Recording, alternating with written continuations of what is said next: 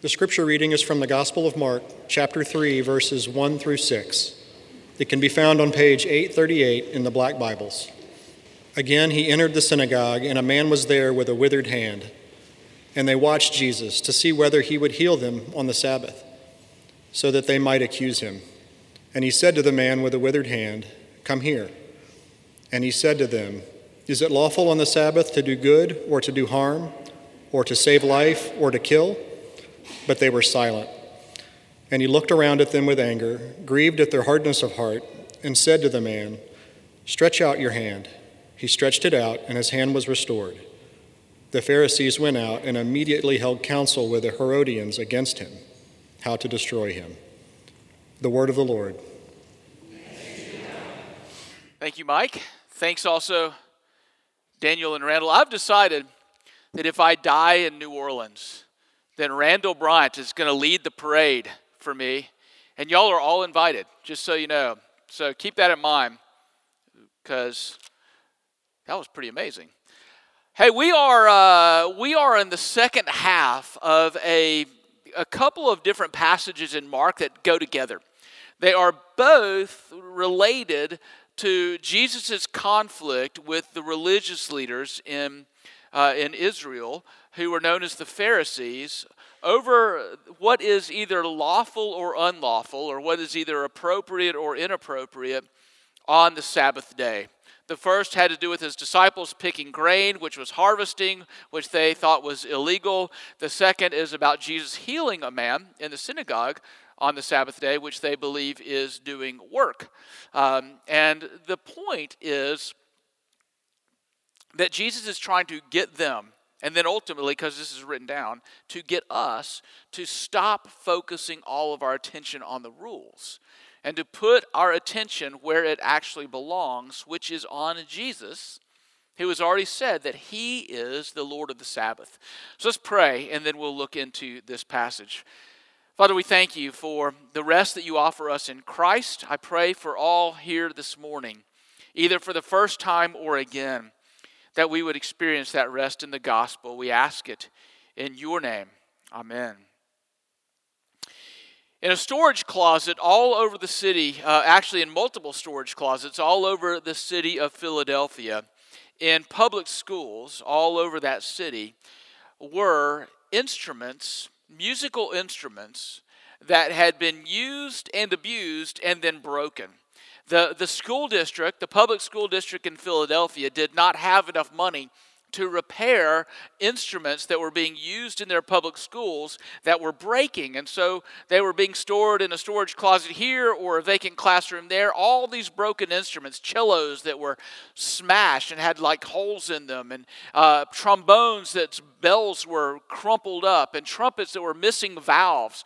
All these broken instruments that were just scattered about that, you know, at one point in their existence had been pristine and had been useful, now scattered about in all of these storage closets, broken and not used for the purposes that they were created for. You know, there are a lot of times in my life that I can identify with those broken instruments. You know, do you ever wake up? Uh, I hope you do this because I, I know you do this. Do you ever wake up and just kind of wonder, like, am I making any impact in the world? Is what I do on a day to day basis. Is my life making any impact whatsoever? You know, maybe you may be pulling in a lot of money, but you may also, when your head hits the pillow at night and you close your eyes, you may wonder, what's this all for? What am I doing in this world?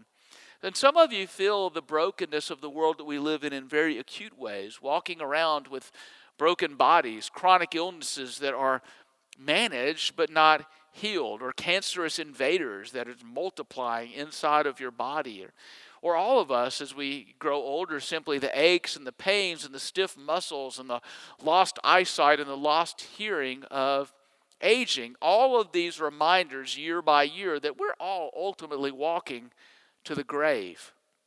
I'm not trying to be a downer here, actually. It's just a fact. I mean, in fact, for a pastor, for me as your pastor not to remind you from time to time that unless Jesus returns first, you are going to die is actually ministerial malpractice, and I don't want to be accused of that. So I want to tell you unless Jesus comes back, you are going to die. And, you know, this is the best place to talk about that. Because all of us, all of us in this room, every single last one of us, are all broken instruments. We're all broken instruments. We're in need of restoration, we're in need of repair. And according to Mark chapter 3, at the end of the day, that is what this conflict that Jesus is having with the Pharisees is all about. It's not about the rules of the Sabbath day. It's about what the Sabbath day ultimately points to. The Sabbath ultimately points to the restoration of all things in Jesus Christ. The Sabbath ultimately points to the restoration of all things in Jesus Christ. And for us simply to focus on rules, the rules of our spiritual lives, the rules of our culture, is causing us to miss the point. So, what I want us to see this morning are two things. First, the Sabbath day poses a challenge to us. And second, the Sabbath poses an opportunity for us. It poses a challenge and an opportunity. First, the Sabbath that is laid out here in Mark chapter 3 poses a challenge. It is a challenge to all who seek their salvation by following the rules. Both religious people and non religious people. Now, you might understand how, you know, if you're a religious pe- person, you might be saying, Well, I know how you can be okay. You can be okay by doing X and Y and Z. And if I can do X and Y and Z, then I know that I'm on the right path. And all of those people in the world that are not doing X and Y and Z, they're on the wrong path. And so you're seeking salvation by following the rules. Jesus has a problem with this.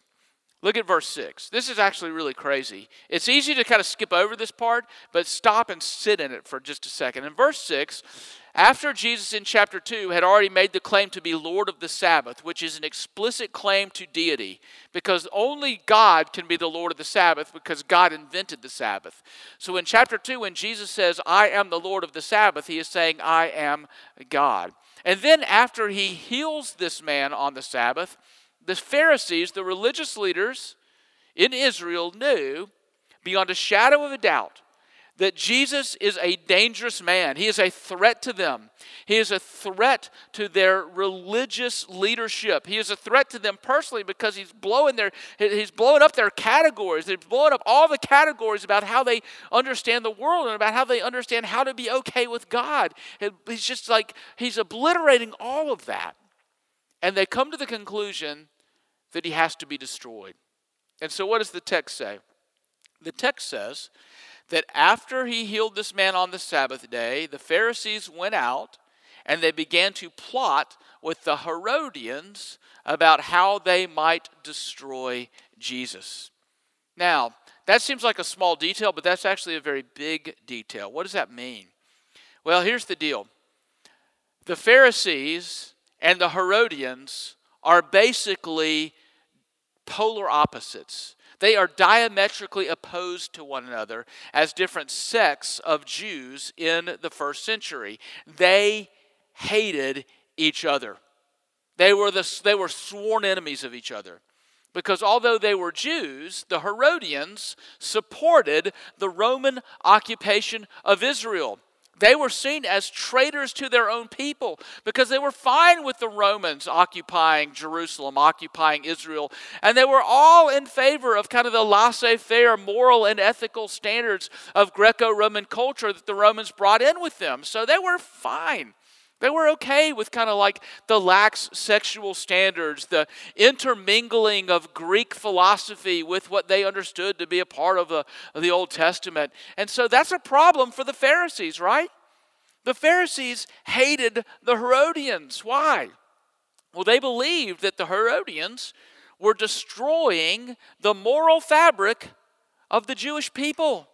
And what's more, they were enemies of the state, they were traitors. In other words, the Pharisees were conservative.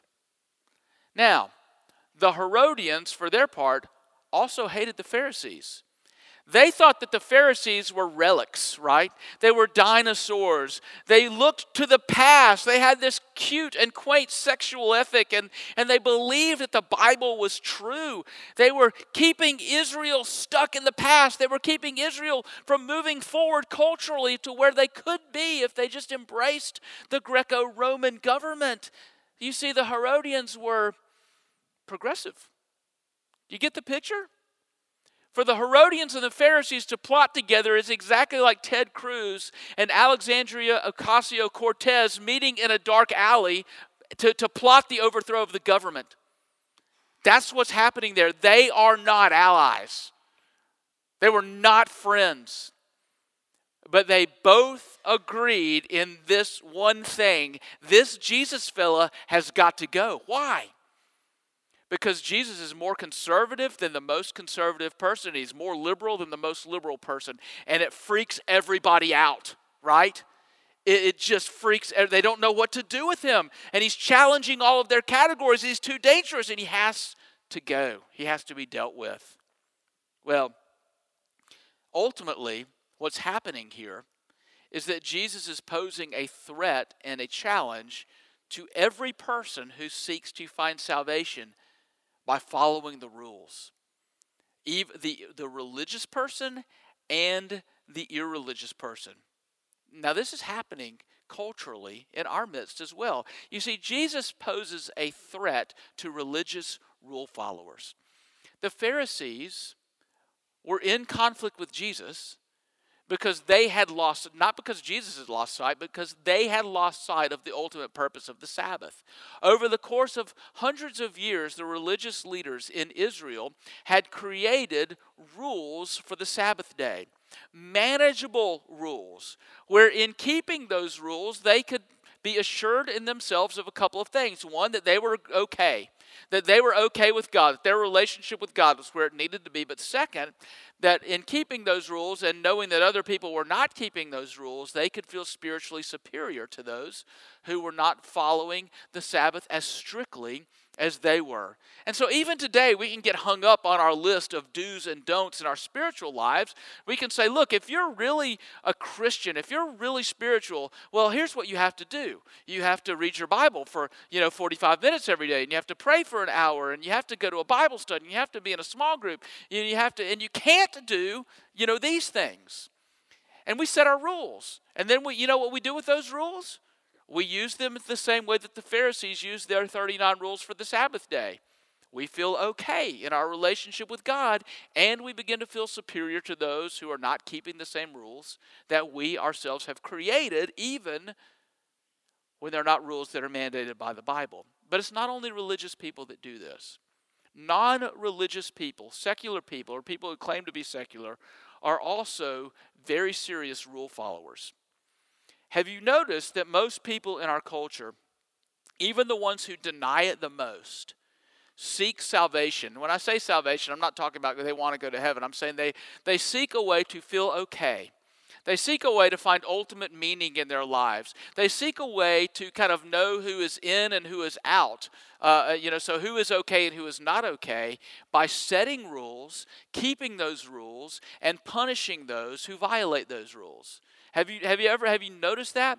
That that a, a secular person or non-religious person can be just as fundamentalistic in their in the way that they live as the most religiously fundamentalist person uh, that we know. Here's an example. There's a Presbyterian church in uh, Columbia, Missouri called The Crossing. It's an evangelical Presbyterian church, EPC. It's a close cousin to us here in the PCA. And this church is, has done some really wonderful and creative work regarding how to love their neighbors in their city. Most notably, they entered into a partnership with a local nonprofit that convinced medical practitioners, hospitals in, the, in Columbia, and other medical practitioners to settle outstanding medical debts for one penny to the dollar, which is amazing. And what they did was they came to church that next day and they said, that next Sunday, and they said, We have entered into this deal with medical practitioners in our city. And they, in one Sunday, raised $430,000 from their congregation. It's a big congregation. What that meant was, is that immediately in Columbia, Missouri, and the surrounding area, the surrounding county, $43 million worth of medical debts were cleared, taken care of. They were deeply loving their neighbors. But that's not all. They have also helped found music and art programs in the city, including helping found and fund an art gallery on the main street in the middle of Columbia. They were doing all kinds of creative work to, to reach out and to love their neighbors. But it changed, and it changed not long ago, and it changed fairly quickly, very recently, after the pastor of the church preached a sermon that touched on the changing norms of sexuality in our culture. And in that sermon, he used the word broken in a reference to people who struggle with gender identity. The rest of the sermon was about God's massive graciousness and redemption in Christ to every person in our culture who struggles sexually, which he mentioned, and I'll mention to you, by the way, is every single person sitting in this room. We are all broken in that way, and that's what the, the bulk of that sermon was about. But the damage had been done, and that, like, you know, three sentence aspect of that sermon, protest immediately broke out in the city of Columbia. And that art gallery they helped found and fund very quickly caved into the pressure, severed its relationship with the church. And the church has done a really good job of responding graciously, but it's a firestorm. It's a big deal. It's, uh, you know, it's, uh, it, it's, it's kind of a mess. Now, why do I bring this up? I'm not bringing this up to turn on the culture war switch, you know, right now, or to make you feel bad, depending on where, where it is that you stand on this. I'm bringing this up for a very particular purpose. I want you to think beyond that. I want you to think beyond that to what's behind it, okay? So do that with me for just a second. What's behind that reaction? What's behind those protests? What's behind that art gallery saying, whoa, whoa, whoa, whoa, yeah, yeah, yeah. You, you, we, we don't know these guys, you know? You know, what's behind all of that? Well, What's behind that is that it's a story of rule breaking and being punished for breaking the rules. This church broke a cultural rule that everybody knows and that everybody follows. And if you don't follow, you're going to suffer a consequence. That cultural rule that everybody knows, everybody should know this, is that you do not question sexual freedom ever. That's the rule. If you break that rule, you must be prepared to suffer the consequences. Do you see that? Do you see how religious people and non religious people both try to find salvation in creating and following and mandating rules to be followed? This is why Jesus is upset in this passage. And this is why the Pharisees and the Herodians, who are sworn enemies with one another, conspire to get rid of Jesus. You see, Jesus is grieved because they're missing the point. Everybody, the religious people and the non religious people, they're all missing the point. The point is that the Sabbath day points beyond itself, it points to the restoration of that which is broken. The Sabbath is a manifestation of gospel reality. The, the, the Sabbath tells you that you do not obey so that you will be loved and accepted by God.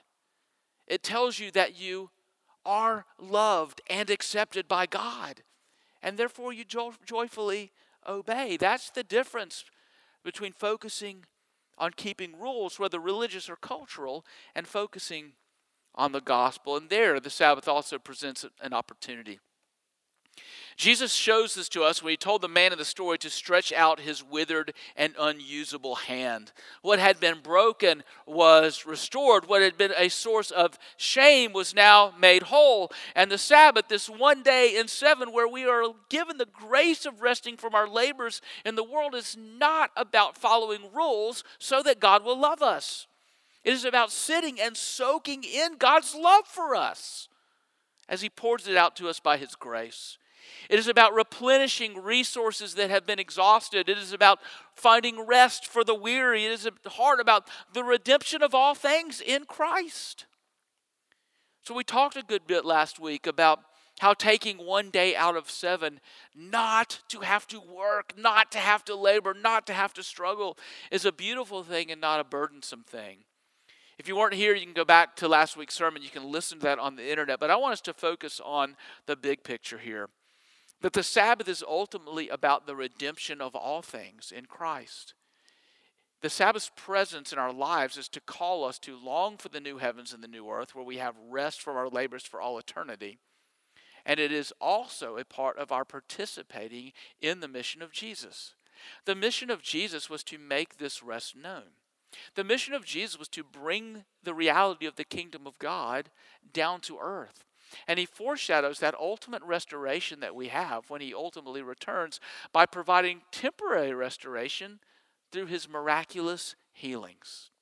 And now he has left us, his church, here on earth to continue the work that he began. He's left us here to make disciples of all nations, to bring to bear the marks of the kingdom of God wherever we are and in whatever we do, where we, where we come to the understanding that we are simply broken people.